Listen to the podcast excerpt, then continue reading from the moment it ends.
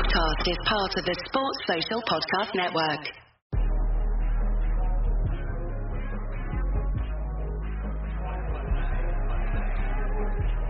Hey guys, this is Emile Heskey, and you're listening to the guys at Cop End Practice.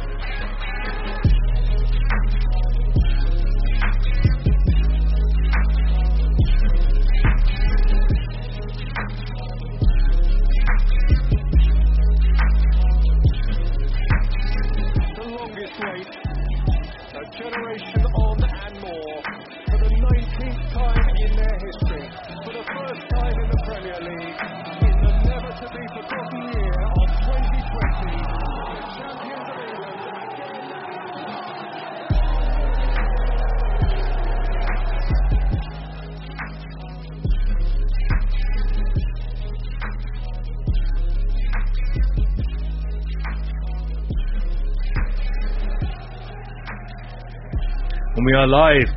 Hello and welcome to this week's episode of Coffee and Fracas, powered by Swiss Media Group. I am your host Chris, and joining me today off the back of a Liverpool win. It's been a while since we've said it. It's been a while, but we're literally recording about 10-15 minutes after Liverpool have beaten Red Bull Leipzig, two goals to add to none of theirs in the last 16 of the UEFA Champions League. Uh, I am your host Chris, like I said earlier, right, and joining me today I have got Fahi, Ellis and Farouk. Uh, before we kind of get stuck into the game, just a few admin things I need to get out of the way.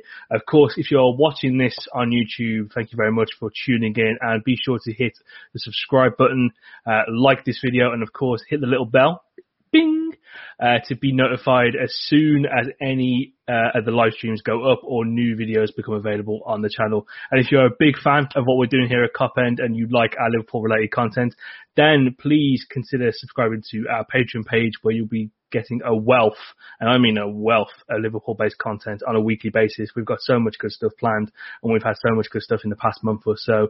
Uh, it'd be, it'd be a shame to miss out. So from as little as £3 a month, you'll get access to, again, a wealth of Liverpool based content. Again, if you head over to www.patreon.com forward slash copper and fracas and sign up today.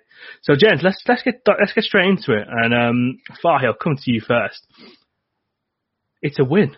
It feels fantastic. How are you feeling?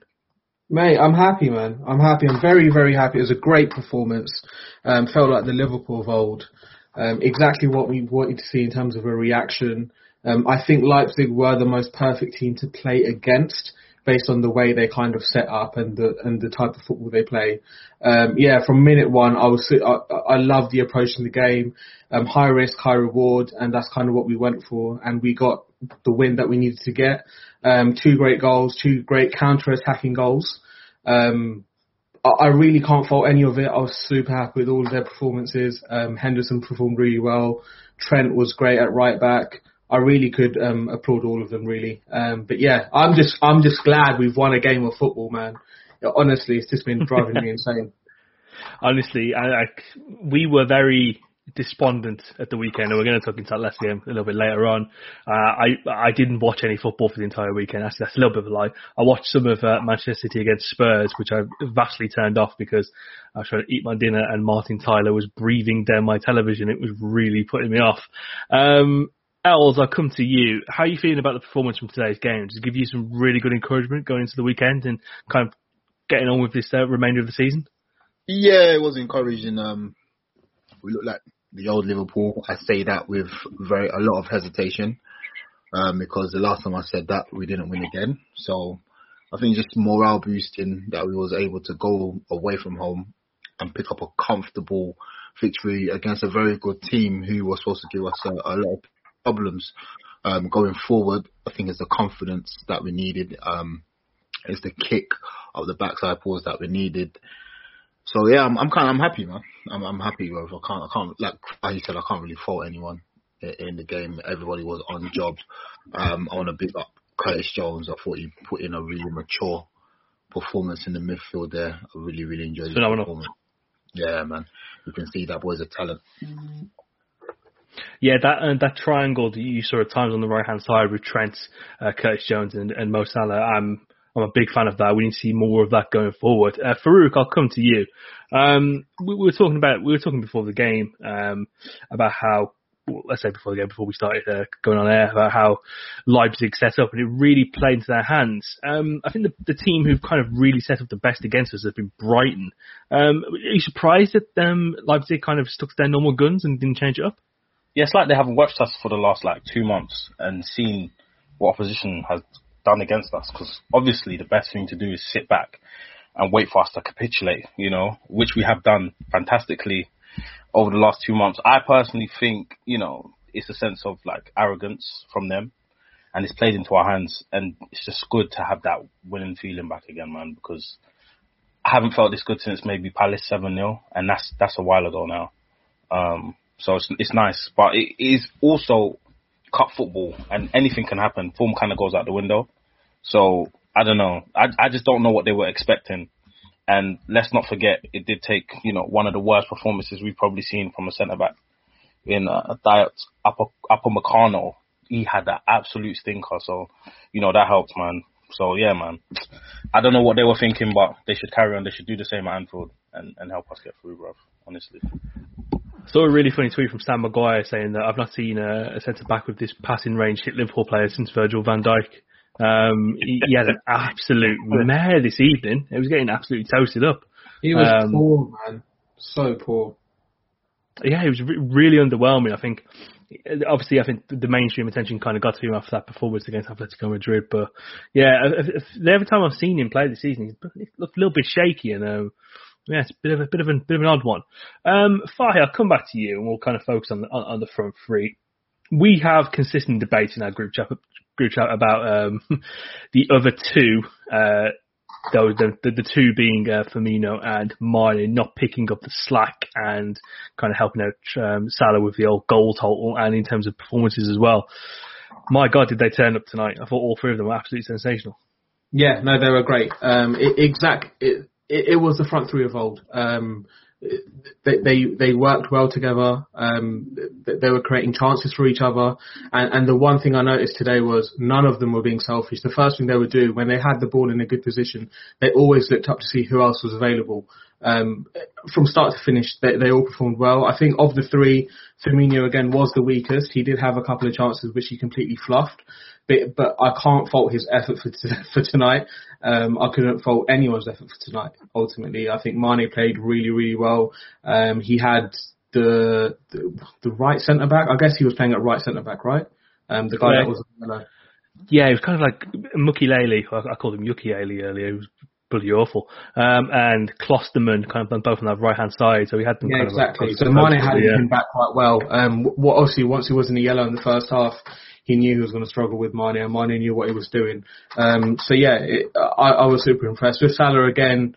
The main thing with him is getting him in the right positions and obviously hoping that he bags. And when he got into that position, he did bag today. Um, Mane missed one earlier, but then he made up for that later on down the line. Uh, I think it would have been perfect if Firmino could have got himself a goal as well. But you know, we can't get everything at once. Um, but the main thing is all three did perform well tonight, and that's that's what I'm happy with. Yeah, I mean, uh, for me, I did have the ball in the back of the net, but I'm I'm unsure I'm, I'm unsure as to why people are saying that that ball was in play. It was definitely out. Um, even if it was in play, it was like the finest of margins, so you can't really get mad at that. But yeah, yeah in, I, I think that's the first time in a while that I've seen all three of them link up really well. Uh, kind of had that telekinetic ability to know where they where, where they all are in the position and kind of sense themselves out. So it was really fantastic to see. Els, I'll come to you. Um, we were really, you know, we were, we were fantastic this evening, and we dealt with Leipzig's press really well too. And I think you can see where the relationship between Kabak and Henderson has developed quite quickly within the week. How do you feel about both of their performances this evening? Yeah, I thought I was really impressed. Um, I was really impressed in Kabak. Um, you can see he's still a young man in the way he plays, but he's someone that's still growing in his his position. Um, he started off a bit shaky. A bit, with Kabak, I liked his yeah. awareness. Um, at times he tried to do things with the ball. He tried, he trusted his his own ability. I like players who trust their own ability. And um, if someone that's his second start. And um, at one point, I think in the first half, he tried like a drag back on the far edge. It went out of play, but when someone when someone is able to do that, it shows me that they're confident and they know that they belong where, where they are. Um, he, he was confident on the ball. He tried to play it out a bit a fair few times, which was good. Um, I want him to talk more. I want to I want to see him talking a bit more there, but obviously I can't really can't really fault him. Man. He's only 20. He's got Henderson next to him, who's absolutely bellowing against against everyone. So I mean, he doesn't really have to talk much when Henderson's probably talking for him, Alisson, Robertson's talking for everyone. so I don't need to talk more. But yeah, that's that's what impressed me. Um, there was a chance that Leipzig had, and I, re- I really liked his awareness where he came in from the back and he was able to uh, chest it down and and Alisson picked it up. So yeah, I like that partnership. It, it's very good. Um, Henderson is a couple times when the uh, forward came on. I think Hwang, his name Hwang. Yeah, I think Hwang. He came on and he got in behind Alisson. Or got in behind Henderson. But that's no fault of Henderson really. He's like he was doing what he would do in midfield, where he will press. And um, but yeah, apart from that, it was it was a good performance. Yeah, it, it must be nice having uh, a substitute you can bring on who can impact games. Uh, so that Yeah. must, must be nice for some teams. Must be nice. I've got some got some Kabak Kabak numbers from the game. Uh, 67, 67 touches in total. Uh, won seven of his duels, uh, four tackles, three interceptions, three ball recoveries, two clearances, and one take on. So I mean, fairly fairly solid stats really, and yeah, he did, did really well. Impressed. Uh, my son made me proud, as I would say. Um, Farouk, I'll come to you uh, on, on this one. Um, the midfield has been a talking point of contention in the past. God, God knows how long. How's, how long's the midfield been a talking point for? Probably past month or so. I want to say. Yeah, I mean, but overall, it's been a talking point for the best part of three years anyway. So Yeah, true. um, how impressed were you with them this evening? I mean, uh, it, was kind of I, when when Thiago put the tackle in in the first minute, I was like, oh, for fuck's sake, are we doing this again? Um, but he settled into the game really well. Like we talked about with Curtis Jones earlier, I thought he played well too. Um, but so how, how do you feel that they operate as kind of like a midfield free unit? And would this be something you'd see um, to roll out for the remainder of the season? I think what was different today was the balance, and obviously Thiago more on the left hand side is something that I don't think we've seen, um, and I think it looked I think it looks good. I think maybe Curtis usually playing on the left is because um, when he was in the youth team he was a, a left winger at times, so maybe it makes more sense. But I think he actually looked better on the right today as well. And Gini with his power and his strength, like because he's no shade, but he's passive going forward. I think in the absence of Fabinho and Henderson, he's probably best suited to play in our deepest midfield position. Um, but generally speaking, I think I really liked the balance today. Although it was the same midfield that played against Leicester, I think, you know, the switching of the positions, um, made a big difference. I do feel like the Thiago thing is, is really, really pissing me off. I, I won't lie, cause I proper rate the guy, but I feel like he's really overzealous when it comes to tackles and he's, Mhm. it's not his game and it's weird, like, that he keeps on doing it. It's like, what, are you, like the first minute he did it and I was like, he's, he's, he's actually stupid. Like, for a player that's super and then he's actually stupid because you've done it like every single game you've, since you've come back from injury and it's not working. Just chill. Just relax. But I don't know. Maybe that's him just getting acclimatized to Liverpool's way of playing and he's not used to playing at such a high tempo. I, I, I don't know, but that part I don't get. But generally speaking, the midfield was good today. Um, yeah, I think I think they were good. I think the probably the best unit of the team today was for me the front three. Um, but I think yeah, close behind was probably the midfield three. I don't know. Yeah, close behind was midfield three. I think, especially because they had to play against, you know, the system that Red Bull played was like four across the middle, so they could have like, you know, overcrowded them, etc., etc. But no, I think they did well. I think we did well today. Honestly speaking, the only thing I'd say, sorry, is that they did let Angelino have a bit too much space. Agreed.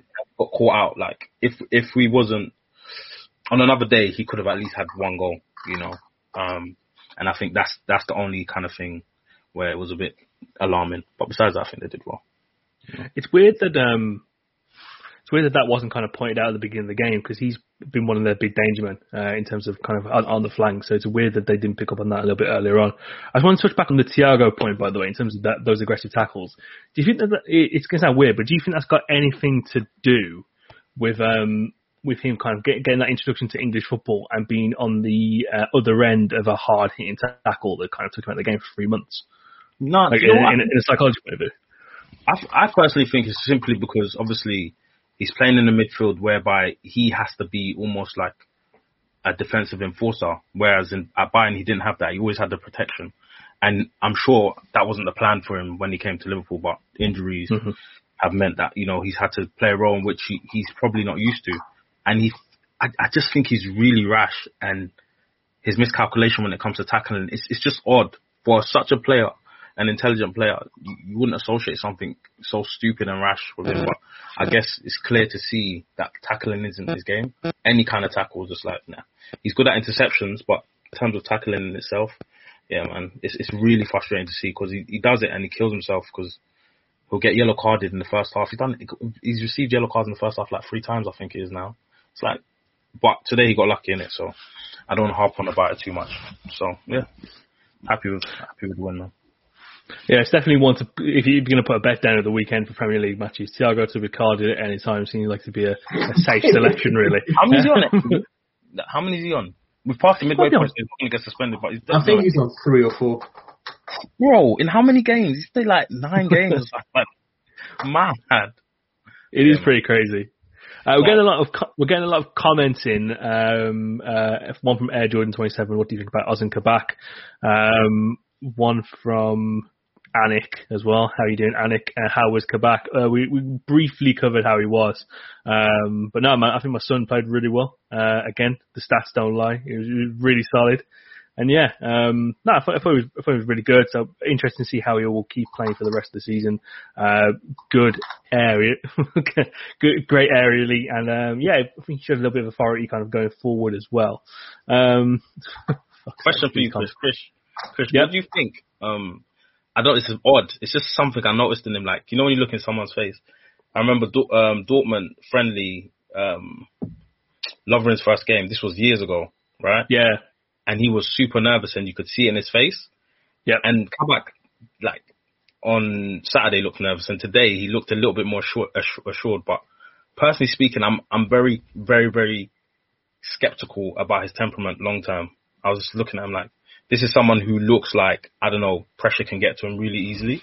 So it's actually good that we got him alone. Personally speaking, I'm proper, probably reading into it too much, but I'm definitely concerned early doors about his temperament personally and his ability. I think it's because he, I think it's because he likes a last ditch tackle. He's definitely Mm. one of the things as well. And you look at one of the tackles he put in today. Uh, it was on Poulsen, kind of stopped to stop the break, and it was a little bit. You didn't have to go to ground that easy, but I guess Yeah. it's one of the things as well as well where you can kind of balance it off and say he's still only 20, so he, he Yeah. can kind of get that rash nature out of his game. Um, Mm-hmm.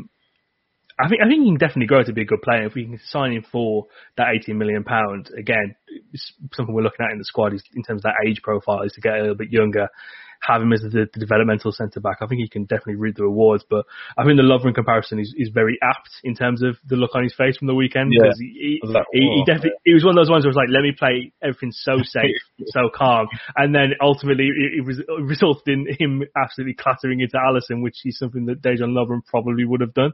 Uh, so I can definitely, uh, I can definitely see that. um, I'll come back to you. Um, I said this earlier on in, in in the group. One of the big concerns I had in this game was if we do score and make it one 0 we need to convert into a 2 0 goal fairly quickly. And that was one of the things we did really well tonight. Do you see the elements from this performance to see that the old Liverpool seem to be coming back to the creeping back to the surface? I mean, uh, to be honest, I saw those elements against Leicester as well. So for 72, 73 minutes against Leicester, we played really well, in my opinion. Um, and and I, I was pretty pleased with, it, with with the way we kind of um, showed up on, on on that day. And obviously we fell apart, but that's why I kind of expected to, tonight to be the same, and um, it was the same. So yeah, I think you're right. Uh, I, from what you're alluding to, I do feel as if that you know the, Liverpool of old is slowly creeping back in, and the good Liverpool of old. And um, yeah, I, again, I think tonight was a professional performance. After going one 0 up, you could either kind of sit back and rest on your laurels, or you can try and catch them out again. And that's exactly what we did. We did it at the right time, and we kind of put the game to bed super quickly after scoring the first. So um, Yeah. yeah, yeah, for sure. I, I agree. Um, it is the Liverpool of old. I, I I can see the improvements in the last two games, and I can see us doing the same against Everton as well. To be honest. Els, I'll come to you, kind of piggybacking off what um, for what Fahi said there. So you saw the sprouts of the old Liverpool kind of coming to the fruition. the one time I feel like it consistently keeps lapsing, and this happened against Leicester and it's happened in previous games before, is when he's making these first substitutions. So you saw uh, Oxlade Chamberlain and Shaqiri come on today, uh, the ball retention was, was, was lax to say the least. They looked completely out of rhythm and you saw Leipzig kind of get a foothold back into the game and it was it's exactly the same thing against Leicester really. Do you think that's more of a personnel issue or more of a Klopp just having his hand forced in terms of the, the availability of player he's got at the moment? Um, it's probably a mixture of both, you know. It's probably a mixture of both. Um, Chamberlain, Chamberlain or Ox, whatever you want to call him, is suffering from not playing enough games. So the the rhythm is going. He hasn't got the rhythm currently, and and that's what he's suffering. So when he does come on, the ball's bouncing everywhere. He hasn't got it on touch. His touch is a bit poor. Um, and Shaqiri, Shaqiri again is, is a decent player to come off the bench, but I I think Klopp doesn't need to do two substitutions at one time. I'm not I'm not a big fan of that because, like you said, the rhythm we lose it a lot. So you can stagger the substitutions. So probably that you give the first substitution 10 minutes to settle in, then you make another substitution. Then it allows Liverpool just to continue the rhythm. You know what I'm saying? But um, yeah, uh, um, I think it's probably a mixture of both the personnel and and Klopp just do doing doing two substitutions at one time. Like for instance, if you had maybe a Naby Keita who's more careful with the football than uh, Oxlade Chamberlain, we might see a bit of a different Liverpool. Um, so, yeah, like I said, I just think it's probably a mixture of both, man. this is a this is a question to, to, to the wider group as well, and it's something we did talk about kind of last week as well. When you look at the it, it is at this point it's porous attacking options, and, and granted, one of one of the substitutions normally will probably be either Jota or Firmino coming on at that point of the game in terms of the attack and reinforcements, that's something we've really got to look at in the summer. What do you guys think? Um, for me personally, it's like like super super like it's of paramount importance for us because like after, besides having an extra centre back, getting an extra centre back this summer, if that's back, so be it. We need yep. we need something different in the attack. Like Jota brought that, and we need one more at the very least because and that's just me with with the operating on the premise that we keep the same front three that we have currently. We need one more because it's it's a long season, it's a hard season. It'll be after the Euros as well. Like we can't, it's it's too stale, and we've seen that this season that it's Salah's basically carrying the other two in in in most games, you know. So we need that different difference maker, and I would like us to go for a different type of attacker as well, make us a little bit less predictable you know. Um, I'd like someone who's a bit more central. So I think Jota kind of covers, you know, top quality out wide, like mm-hmm. wide forward that we have. I'd like to see a top quality forward come in, even if it's not like a marquee signing. I just want a top striker come in and that will make a difference. That will make us unpredictable. You know, even down to who starts. You know, you can't really yeah. guess who's going to start because they're all so good.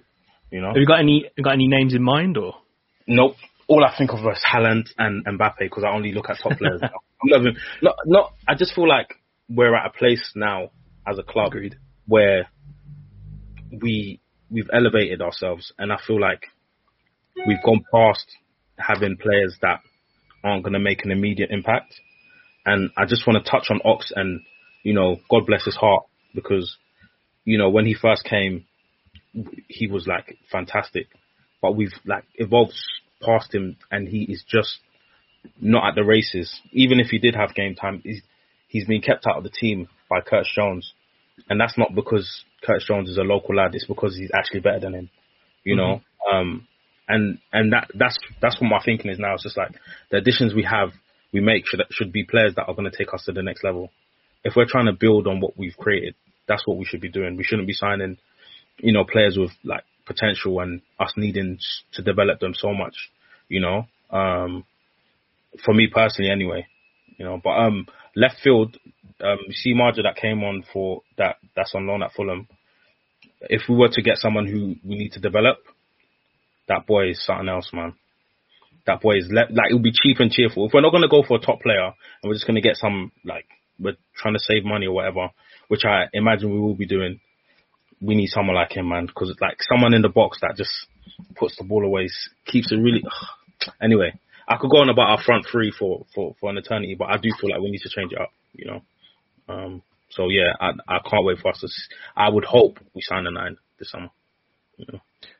Yeah, I definitely agree with that. I think we, we definitely need that kind of change, change of pace guy. And in theory, it's kind of what Divock should be, but just hasn't been for the past two seasons, uh, regardless of what Glam thinks. Um, Fahy, I'll pose the same question to wait, you as not well. only Glam. Wait, wait, wait. Not only Glam. Fahy too. Let's let's get that straight. Wait, what have I said? Hold on. Wait, What's the, let's not let him. Don't let him off the hook. Don't let him off the hook. what's the statement? Do you remember? Um, No, you know the well, statement. You know what I'm talking about. You know, yeah, you know the statement. You know, you find You know it. So clarify it. Go on for the audience. Go on, say it. Okay, if it's what I think it is, let's not talk about it. We'll take this offline. Okay. No, no, no, no. Yeah, nah, nah, nah. Guys, guys, we've got a live show. There are people watching. I think, I think they don't want to hear about personal conversations. Uh, people, people came, people came for a flogging. Might as well give them one. Um, I'll lock off this whole stream. I will lock it all off. Man, Let's try to move on. climb under the bus, you know. Raw, shameless. Yeah, the power went off in my house. I turned it off. Um, um, but yeah, fine. I'll, I'll pose kind of the same question to you as well, really, and kind of um, in- in looking to upgrade those attacking options off the bench as well. And I thought it was very interesting coming off. We'll, we'll talk into the Leicester game a little bit later on, but I thought it was interesting that one of the things that James Maddison, James Maddison said after the game was Liverpool don't have enough legs in midfield. And when we're kind of doubling back to that um, um, Shaqiri and Oxlade Chamberlain conversation as well, they're the guys you'd look to say would be our legs in midfield from either in late game situations or if they are starting the entire 90 minutes. And they're just not, they're not they're either not available or not present in the moment. So it's definitely something that we need to upgrade on. But yeah, I'll let you kind of like say your piece on that too. Yeah, no, I, I I agree on the point. I mean, are you are you pointing a question to me, or are you just asking my thoughts on it? Yeah, the, the, the thoughts and uh, you know obviously if you had any players in mind or in terms of profile that you Yeah, I. I, I mean, in terms of players in mind, I'm sure there's a whole host of players that, that can come and come, uh, come in and do a job. I mean, compared to some of the dross we've currently got on our bench, um, that they can be easily replaced because certain players are coming on the pitch and losing the ball eight times out of ten. So um, no no names, but it's very obvious who it is. Again, a good lad. He, he served his purpose for two and a half, three years, but it's time to go, man. Word to Claude, he needs to go. Um, you know, kind of put him in a swap deal with Wolves in the summer, bring in a Neto or someone along those lines. Uh, I'll be more than happy. But um, yeah, i i in in centre mid, we do need more legs. Um, obviously, Gini's going to be leaving as well, and he usually is our engine when he when he has his energy. So obviously he's been playing non-stop and he's he's not been able to kind of recuperate and kind of get back to his usual self. But usually he's our engine as well. So with Gini leaving, um, we definitely need to replace that. We probably need two centre mids coming in because th- there's a couple man in there that that really do need to go. Um, in general, in terms of signings for the summer, we need a we need a brand new core. It's something Jamie Carragher touched upon in a Monday Night Football, I think last week or the week before and he was basically saying, um, in terms of evolution, Klopp what usually what he usually does is he brings in three players each season, and they're three key players. And I think again, with the summer coming up, we're going to have to do the same thing. We're probably going to need another centre back. We're going to need a centre mid, and we're going to need a forward, um, because we need to keep on evolving the team. Yeah, no, I completely agree, and it's it's obviously no coincidence that we're kind of keeping tabs on uh, a lot of central midfielders. Obviously, recently linked to us, the the two guys from uh, uh, Munchen Gladbach come to mind first and foremost. Zakaria and I can't remember the other guy's name. Els, you might know more than me. Uh, good lad. Let's just call him that. Yeah, good luck. So it's, uh, yeah, it's late at night. It's late at night, so the brain's dead here. Um, yes, it's, it's it's no it's no coincidence. Obviously, we're keeping tabs on these guys. Um, just pulled this comment up from Harold to say how good was Curtis Jones tonight, and um, we touched on it a little bit earlier that he was fantastic. In terms of what we're talking about from the midfielder coming in and taking his chance, um, especially with Gini leaving at the end of the season like we expected to, um, he's really stepped up this season, and I think at times he's really played within himself uh, to kind of suit what Klopp needs from that midfield. But you see at times, especially from tonight as well, where he can be a little bit more rudimentary and he can get himself in the box as well. So no, some some big development there. I don't know if you wanted to touch on a little bit more on Curtis Jones there, Els as well. Yeah, man, I was really, really impressed with him. Um, we always knew, we always knew he was a talented lad when he was in the under 18s, under 23s. Uh, I think from by the time he got into the under 23s, a lot of people were saying like, yeah, might as well just like chuck him to the first team. Um, obviously at the under 18s, under 23s, he was playing more of a left winger, number 10 role. Uh, when he finally did come into the first team, I was a bit, I was a bit on his neck because he took a lot of time on the ball and he thought he was in the undertaking and it, it wasn't really wasn't really helping him. But then towards the end of last season, it's like he really took in what the coaches were telling him and he was moving it quicker and he looked like a player who was starting to build his all round game. And this season's really matured, especially today. Like it's a Champions League game. It's not like a little boy game. It's not a FA Cup against against Gillingham, bro. This is against a top team. You're playing away from home, and he didn't look out of place. Um, he used the ball really well. He put himself about. Um, he, he took some strong tackles. He gave some back. Uh, he, he, always wanted the ball. He was showing for it. He was working hard. So it, it, was a good, good performance, and it bodes well for us because that's possibly like 40 million we've probably spent, we've probably saved on another midfielder. So um, hopefully we can get another one who's going to replace Jamie. Um, going back to Glam's point about a strap. Oh, no, sorry. So when I say Glam, guys living in my head rent free. Ah.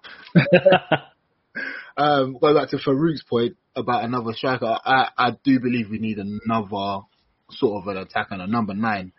Um, I would like uh, a robust, a robust number nine. I would like so, someone like uh, Aguero or Suarez, who, no matter whatever the weather, they just want to score, and they'll do anything to score. Um, I think that's the type type of forward we need who who has good hold up play, who's just something. So, so, what so what you're basically saying now is you want Eddie Guerrero up front. Yeah, man. Lie, cheat, steal, take hell however you want. if you have to, bro. Alright. That's what that's what I want. Nah, yeah, but we're looking for a, a, just a different player, just a different player, obviously, because with the front feet, with someone like Firmino who likes to drop off, link up play, it was all well, was all well and good. It was nice for the three, four years he's been there, or however long. But yeah, let's try and do something different. So I, yeah, I think that's what we'll be looking at: another centre back, another centre mid, and another forward. Yeah, I think the more you look at it, the more you think of that Holy Grail, Mbappe. You you kind of want to you, you'd want to make a serious run at that. I I also think we kind of need. I kind of feel like we need another one as well, like a different type of striker to kind of change it up. And I always say his name. Uh, Weghorst from Wolfsburg would be kind of one I look at. You know, he links up play well. He's just he's six foot five and he links up play ridiculously well. Bags goals, gets assists. So for someone who might not be resigned to coming off the bench, but someone in that kind of role, someone like a Dzeko or a Giroud that you can bring off the bench and have a little bit of an impact when you're a little bit stuck in games. And you are in those situations where you kind of just need to whip a few balls in the box, a la kind of um, Brighton or Burnley. We just need a little bit of change of pace. I feel like we we could benefit from a type of player from that as well. Um, anyone for, anything else for anyone else uh, in terms of the uh, Leipzig game from this evening? Uh, I don't know if anyone wants to touch on Trent and his performance from this evening. Oh yeah, I was going to actually talk, um, talk in uh, Monday.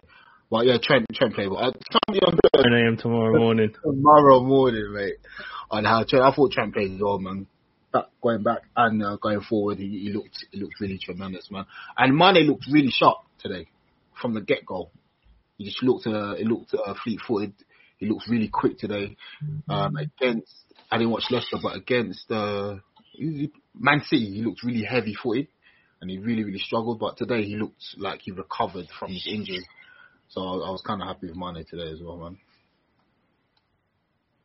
Definitely need the goal first and foremost, and that'll do wonders for his mm-hmm. confidence. I mean, I mean, um, I think we were looking at before. I think he scored how many goals was it in about four months? With three league goals in four months, so that'll be massive for his confidence, and hopefully he can kind of start putting the numbers up that we're used to. But uh, yeah, is there anything else that anyone wants to cover from the Leipzig game? Yeah, I think I think Trent was really really good today. Solid, like made quite a few interceptions.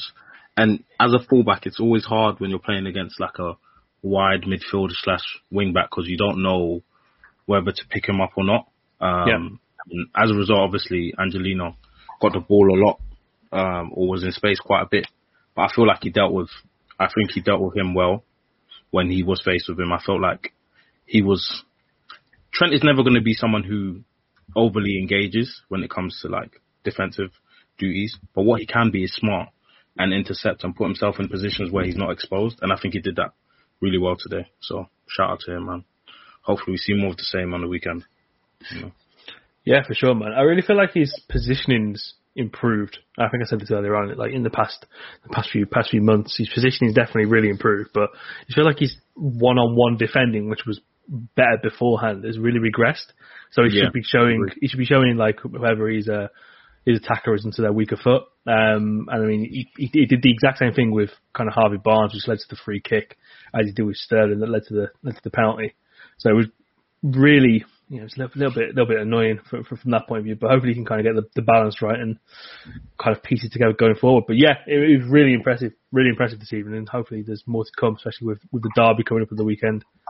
Um, Chris, what did you think about um? Sorry, sorry for interruption. What did you think No, about? problem. Alisson? a weird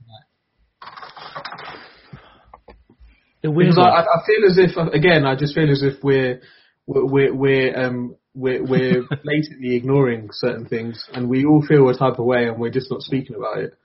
Should we Uh, dive into it? Yeah, I feel as if a conversation needs to be had. And he's Let's do it. kicking, is- he's kicking is shocking. Absolutely. It was average at best, but t- today was horrid. Horrid. There's some what do moment, there, was some, think he is? there was definitely some moments where he looked like he was kind of second guessing himself, which was really Yeah. weird because you, always think that he's just going to back himself, but I think if it, he looked like he was playing. Yeah, he looked like how Kabak was against Leicester, where you could see it in his face, where he was a little bit like, "Ooh, don't know about this one, don't know about this one working." Like Cruyff turn it in my own box and hit it 30 yards and hit Salah, but yeah, it was it was really strange, and he was, ta- he was hesitating on the ball a lot, and I don't know if it's the result of obviously having fucking hell, I don't know how many glaring errors it is leading to goals in the past three games. A result of that kind of kicking him. But he kept a clean sheet. So it's one of those ones where it's like, He but made you a really good save. He made a really good save against uh, Nkunku. If it was one Yeah. on one, and he made a really good Yeah. save there. Yeah, So I think I think his overall keeping it is not bad. It's just like his kicking is really letting him down, and yeah, it's jarring still. That is a Well, fair what do you point though, because if it was, because if it was Adrian, we'd be absolutely slapping him around. hmm But Don't, because don't it's get me Ali, wrong, Ali has um, credit in the bank. Don't get me wrong, Yeah, he has yeah. credit in the bank. But I think we can still have a mature discussion about it and try and work out what's going on. And I can't, for the life of me, is it because the, the setup in front of him is changing every single game? Is that what it is? Or do you think it's just because of his low confidence from the previous three games that he's just second guessing himself? I don't feel as if the players are helping him either. I feel as if the players put him under pressure needlessly. Um, I, I, I think when you get to a point where your keeper's making so many blatant errors in games, you kind of take that pressure away from him, and you tell the players, you know, don't need, don't constantly pass back to him, don't put him under pressure. Just do it when you really need him. But but then then then doesn't that communicate that we don't trust you anymore? Well, that's also true. So, so, so, what, what do you think? Do, do you feel as if it's just a thing where we have to kind of just manage him through this and just hope he gets better again? I, Or, I think I think yeah that Mm. there's no question about the fact that the two centre backs that are usually playing in front of him had, for the best part of two year two two years, Matip, Gomez, and Van Dijk is all that he's he's known, you know, and occasionally Lovren.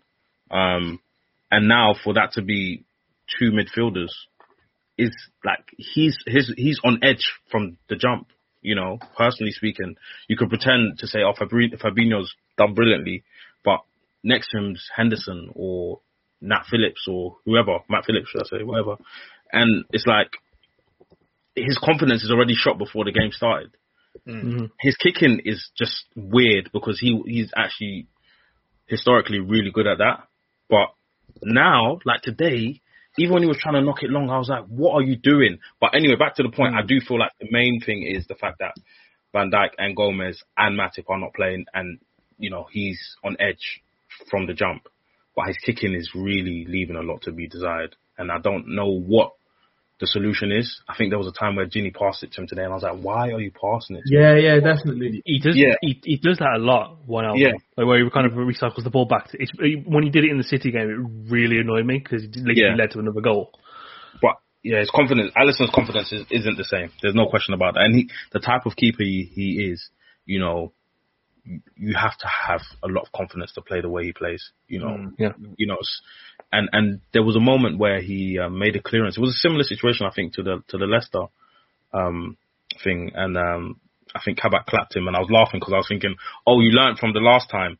Um, but I do feel like, yeah, it, it's something that needs to be addressed.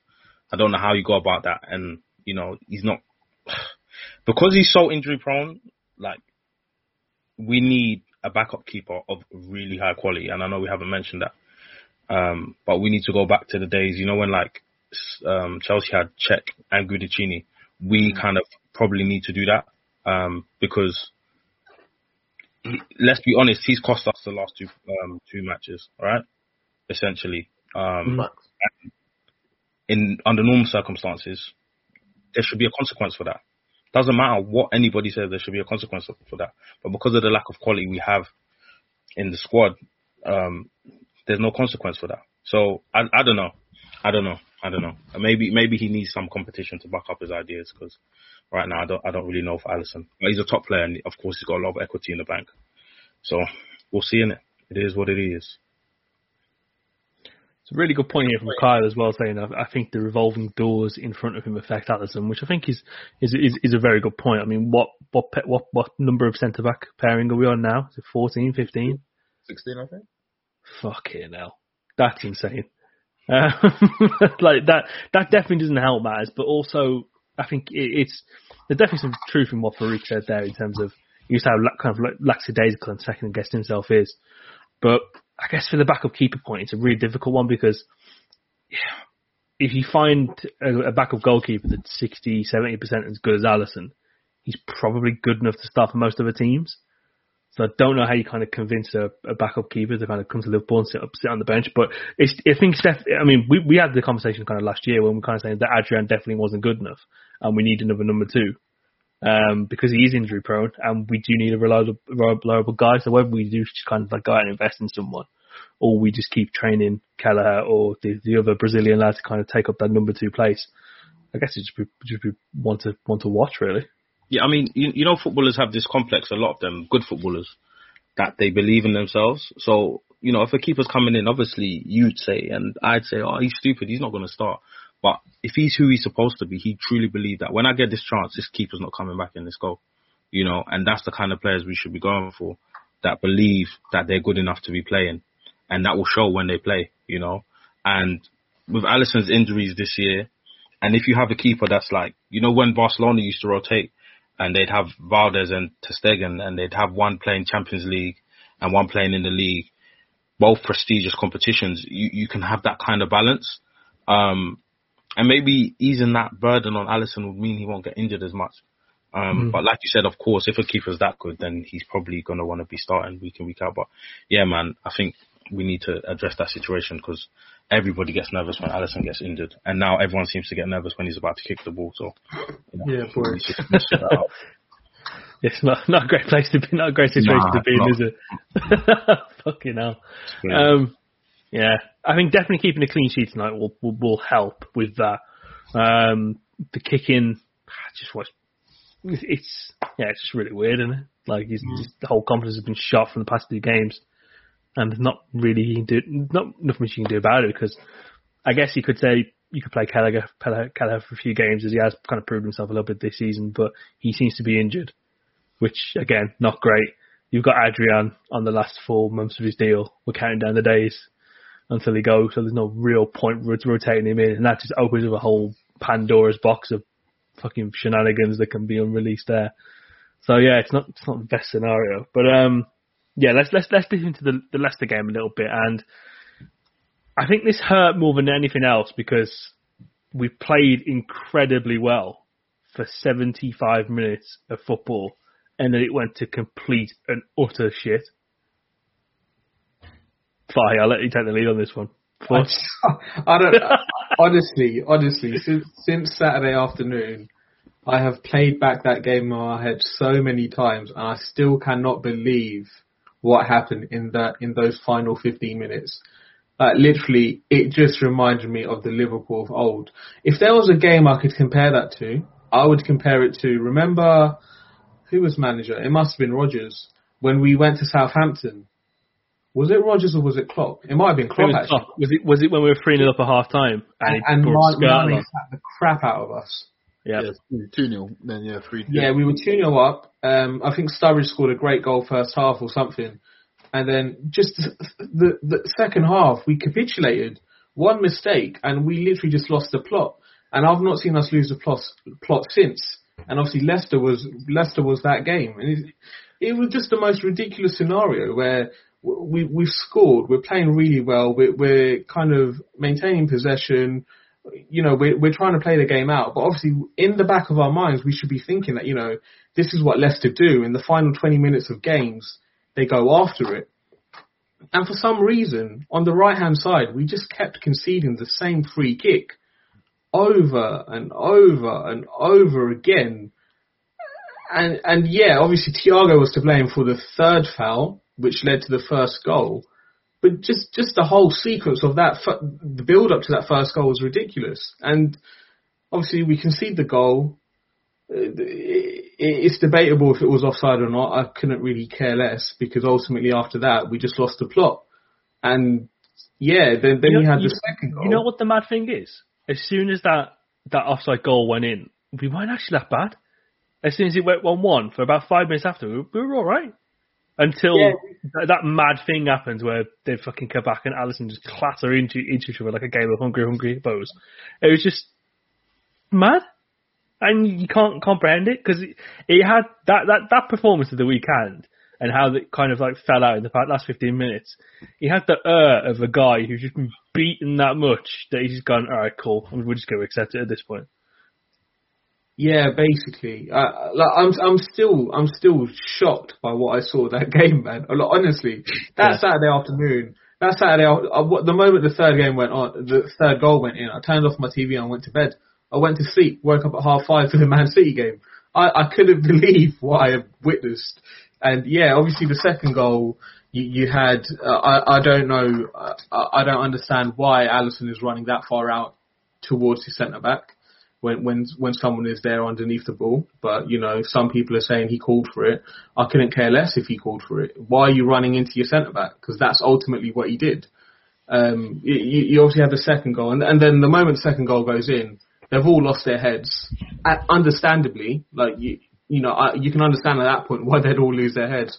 And yeah, they just gave the third goal away to Harvey Barnes. Um, it, it, was really disappointing. It, it was super disappointing because for the for three quarters of the game we were fantastic, and then yeah we just completely lost the plot. do you know do you know what um frustrates me about that game is that it gives every team hope now. Yeah, that even if it's one 0 you know, as soon as we, you know, concede, because even before we we've probably had games like this before where we've conceded late on and then we've gone on to win. Um, but it seems like obviously our confidence is so fragile. Um, Klopp actually said one time, this was early on in his, his time at Liverpool, he said that um, confidence is like a flower, you know, when it's growing, it looks really beautiful and then it's easy. As soon as it's trampled on, it doesn't look great anymore. And you can see with our team, there's definitely a lack of confidence. Nobody can convince me otherwise because the way we capitulated on Saturday, I still can't get my head around it. And this is after we've just beat Red Bull. It's like, what the hell was that? You know, it was what seven, eight minutes of madness, and we were so good, you know, before that, you know, and I felt like we'd go into this game with confidence anyway because the season before we battered them, I think four 0 was that was Trent's. That's when Trent was really good, right? Um, Yeah. And then, um, you know, went in and we controlled the game. We actually controlled the game. First half, we could have been ahead, to be fair, and we controlled the game. And then a, a moment of madness after the equalizer because at the end of the day, okay, Leicester at home, they equalize. It's not the end of the world. Do you get what I'm trying to say? You- still you keep on pushing, and at the, let's be honest, we wouldn't have been too upset with a draw, you know. But to Well, that was going capitulate, to be, well, that was going to be my next question because I was going to say, in the position we are now, where we not don't necessarily need to chase a win for every single game, would that have been a situation where you kind of put your foot on the ball as soon as the you, you restart and say we're keeping this for five ten minutes, and you make Leicester come at you? So if you want the you want the ball, fucking come for it. yeah, I mean, look, for me, I think we'll get top four. Um, and I like for example this weekend we probably won't touch on it, but I, I do predict we'll win. We'll, we'll beat West um, Everton because they're Everton, in it. But um, we we are making it really hard for ourselves, despite us not having centre backs. Like that's yesterday. I mean, Saturday is not a centre back problem. It's capitulation. It's mental. You know what I mean? And I think, personally speaking, you know, we need to nip that in the bud ASAP, like ASAP, because it could it could turn really ugly. You know. It's it's one of those ones where and, and Els, I'll come to you for this. It's one of those ones where you can brush off a three one if we were incredibly shit throughout the game, but again, like I said, for, for 75 minutes of that football match, we were fantastic. We, we were the better team. Um, to the point where, you know, obviously the first 25 minutes of the match, Rodgers has to change up his game plan completely. You know, he, he starts with the three at the back and he goes to back to four. Um, because we're getting in so often and we know we're basically kind of at the edge of their box at every single opportunity. And again, that goes back to that kind of, from what I was saying earlier on, that little bit of a lack of ruthlessness. If we would have made it 1-0 in the first half, because the, the, the Salah goal is going to go down as one of the yeah, it's it's unfortunately it's a, it's a it's a loaded vault of forgotten Liverpool goals. It's right next to the Benteke bicycle kick at Manchester United. It's a fantastic yeah. finish, and it's just going to go unforgotten because that should be a goal where it, it, it makes a one into a two nil. uh, and, and that's it. Uh, I think this well in the period in the last six to eight weeks, that's where we've lacked on just our ruthlessness up, up top. Um, usually from like let's say last two seasons, we start the game blistering. We've got like two goals in the first like ten minutes of a game, and we just finish finish them off. Um, yeah, I don't know. Had had we taken had we taken the lead and you know just played around Leicester because I watched Leicester against Wolves and they weren't brilliant. They weren't bright. They weren't bright. They were there to be got at, and because we didn't because we didn't take our chances, that we made the mistakes. It, it, was easy for them to get get in, you know, get into their game and that. So hopefully going forward, using today as an example, we're able to quickly turn our one nil into into two nils, and and bit, bit, have a bit more confidence to like just get our foot on the ball because even when it gets to one one, you want to put your foot on the ball and you want to calm everything around you. You want to take the sting out of the game. And recently we haven't been doing that and that's allowed the teams to get in and, and get control of the game. So um, going forward, hopefully that is something that we, we will change and, and sort out.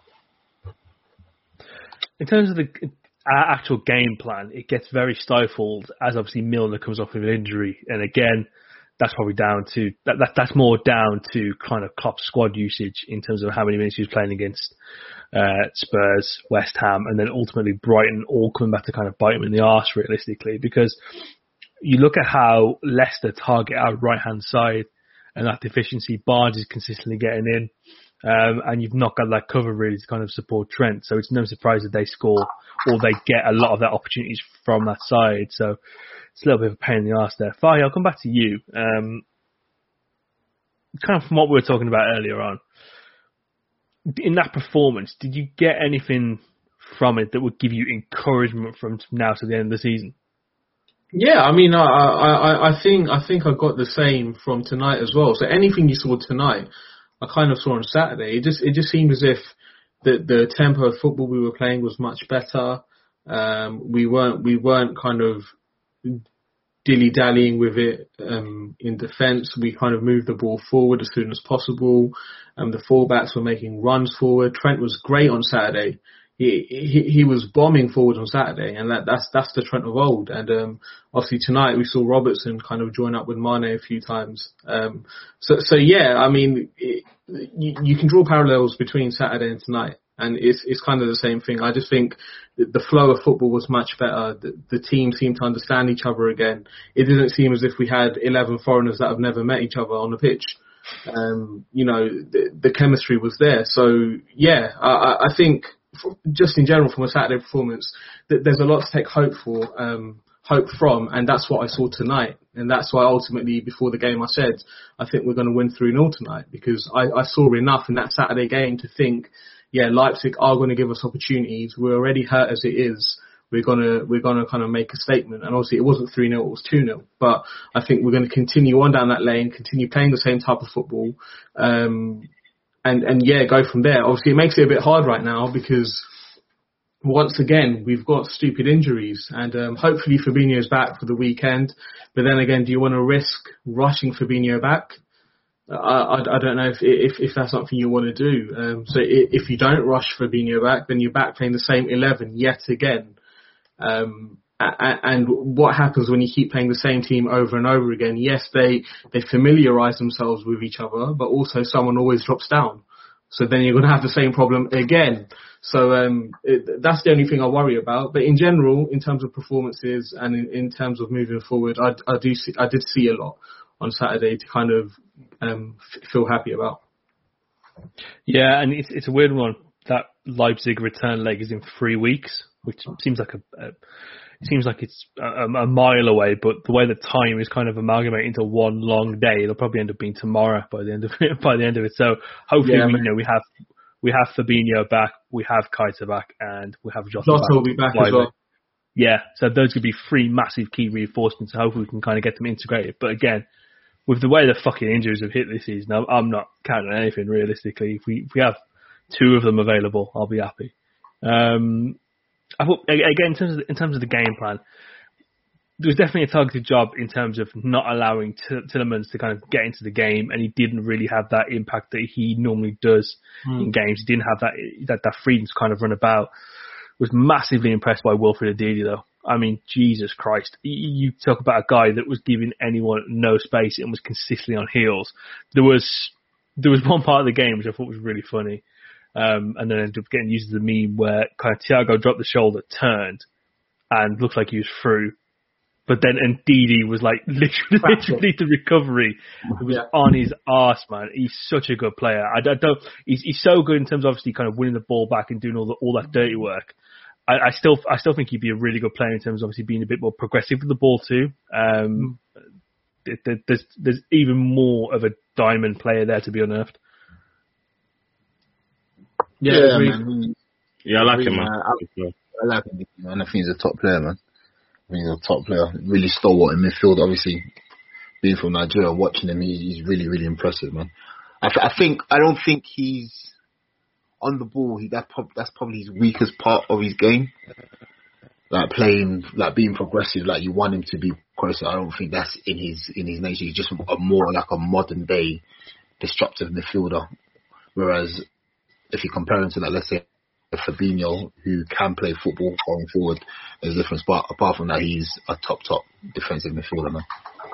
I think that's probably what holds him back from moving up a level and mm-hmm.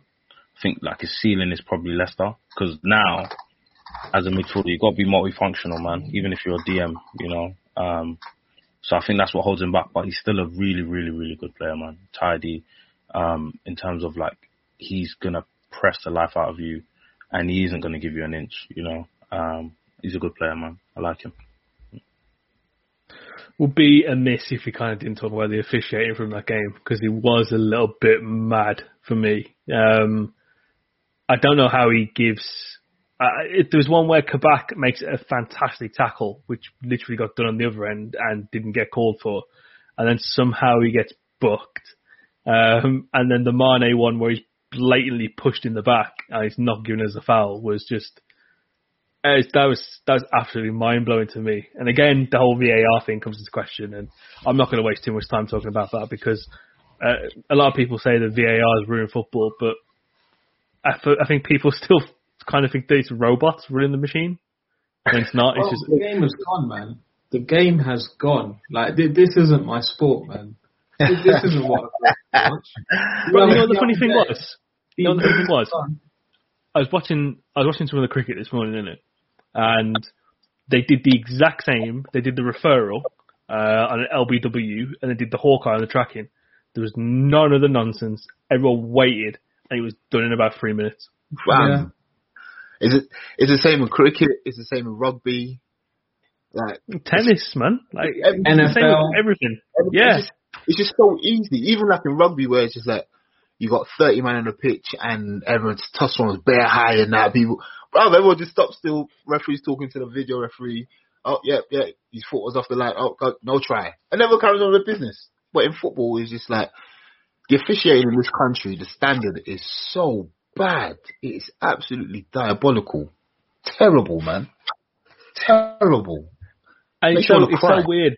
It's so weird as well because obviously you look at the you look at the referee in tonight's game against Leipzig. I thought he was Oh. really good. He was.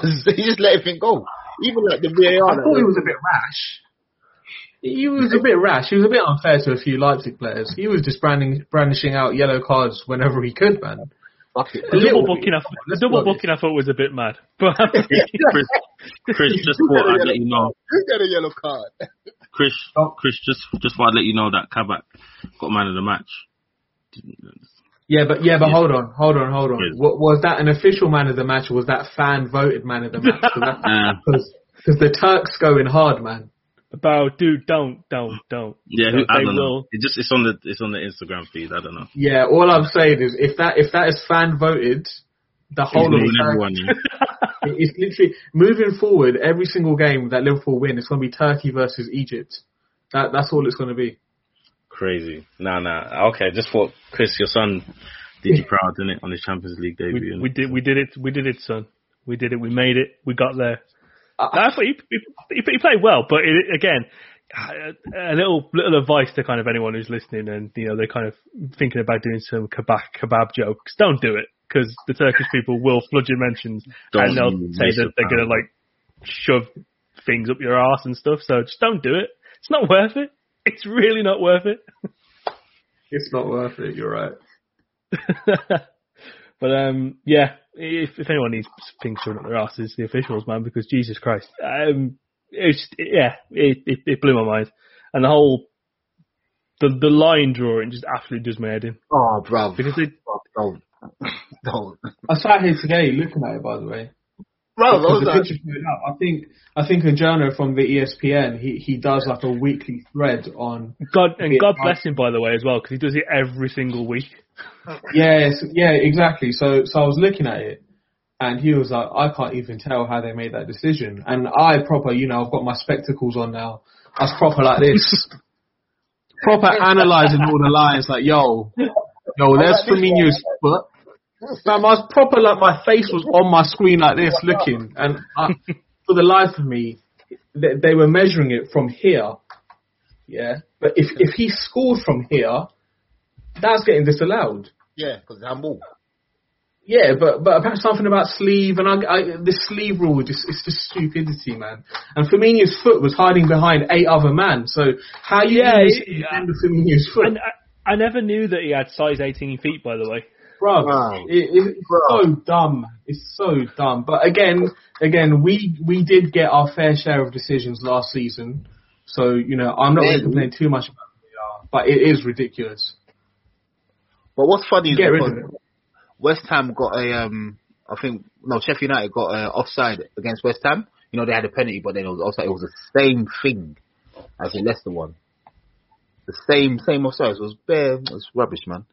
Speaking of, It's- it- um, later on, you'll probably see on your social feed a referee refereeing the Ipswich game, Ipswich versus Northampton, has put his head into a um, another Ipswich player. He's actually like squared up to him. He's squared up to him, bro. Ooh, nice. They're, fight, they're fighting back, you know. Bro, this country's a mess. Again, like, like I said, you, you know when Man you said Brexit means Brexit, down- and then I butted him. um, terrible, bro. Fucking hell, man. Yeah, uh, the the one that always gets the one that got me is the the, the Souček one.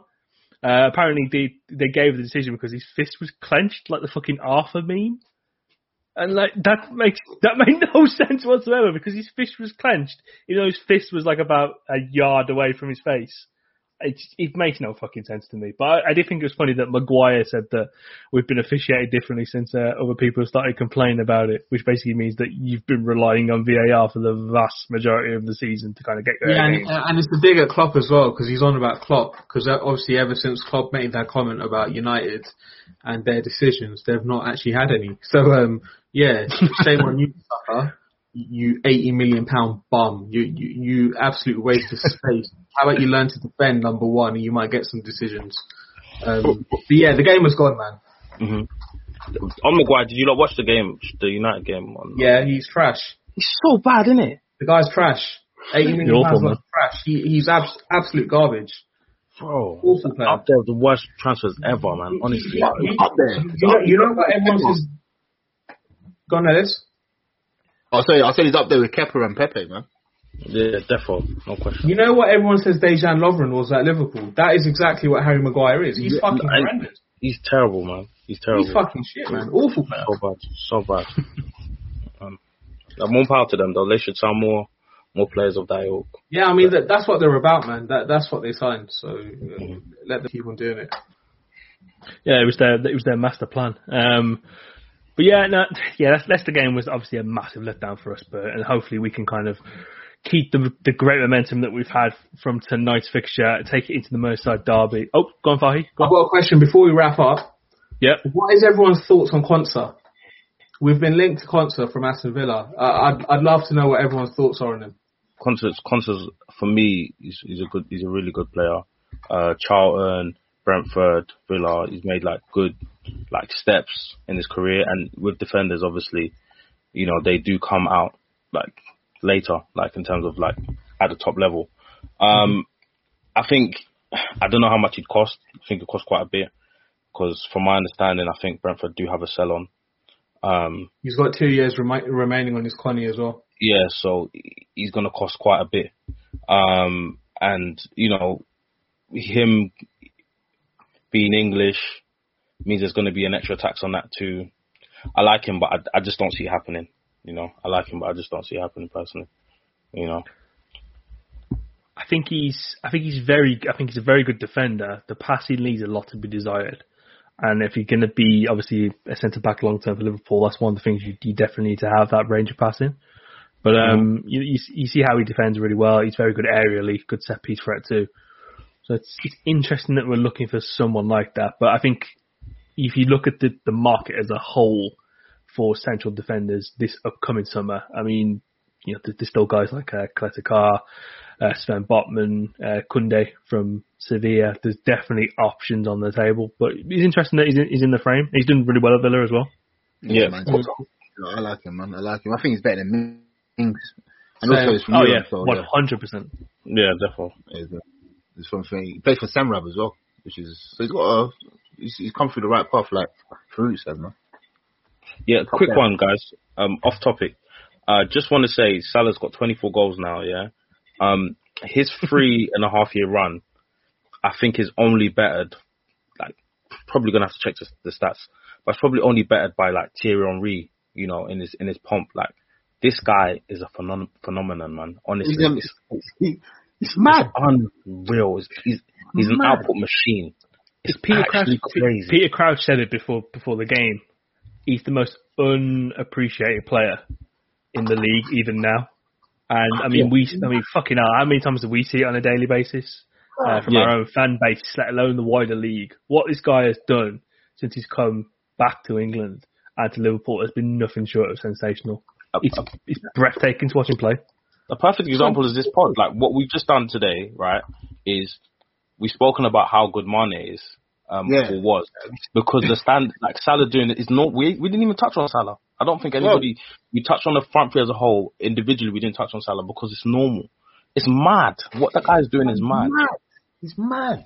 Absolutely Uh, crazy. we, we had a we had a what what two hour discussion in in the group chat about about the front three and and people are sticking out. I think, bro, he's got 24 goals. What do you want him to do? It's mad. It's actually mad. It's actually it's mad. February. He's got. So he's 20 been at he's be, he's been with Liverpool for three and a half seasons and scored 118 goals. Fam, nobody's done that. Can't Nobody's track done that. It's, it's crazy, bro. Bro, I think he's what? Nah, man. He's uh six goals away from 100 in the league. He's eight, eight goals away from 100. He's played Eight 40, 40 less go- games than Mane has in the Premier League and has got 10 more goals.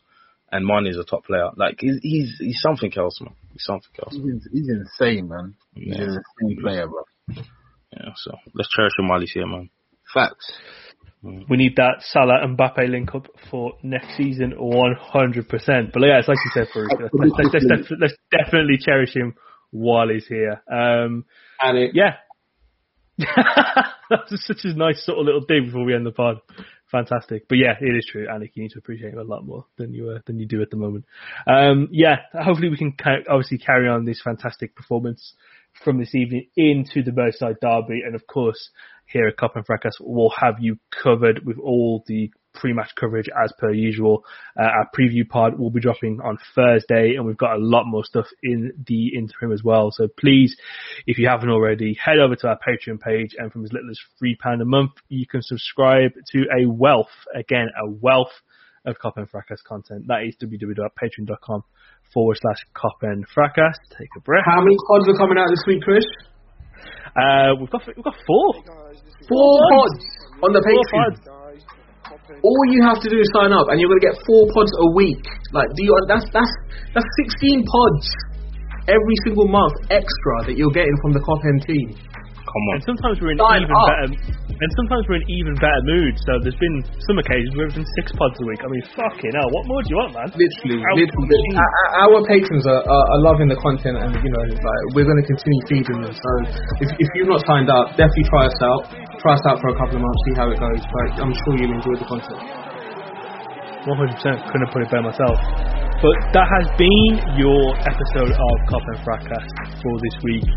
The Reds are getting back to their boss ways. Bring on fucking everything. Their shit will put them back in their place. I've been your host, Chris, and I've been joined by Fahi, Ellis, and Farouk. Gents, thank you for joining me. And to our audience, thank you for listening. We'll see you next week.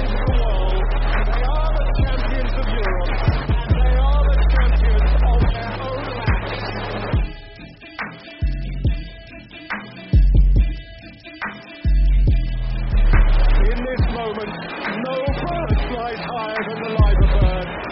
No club anywhere carries the kudos of Liverpool Football Club. Sports Social Podcast Network.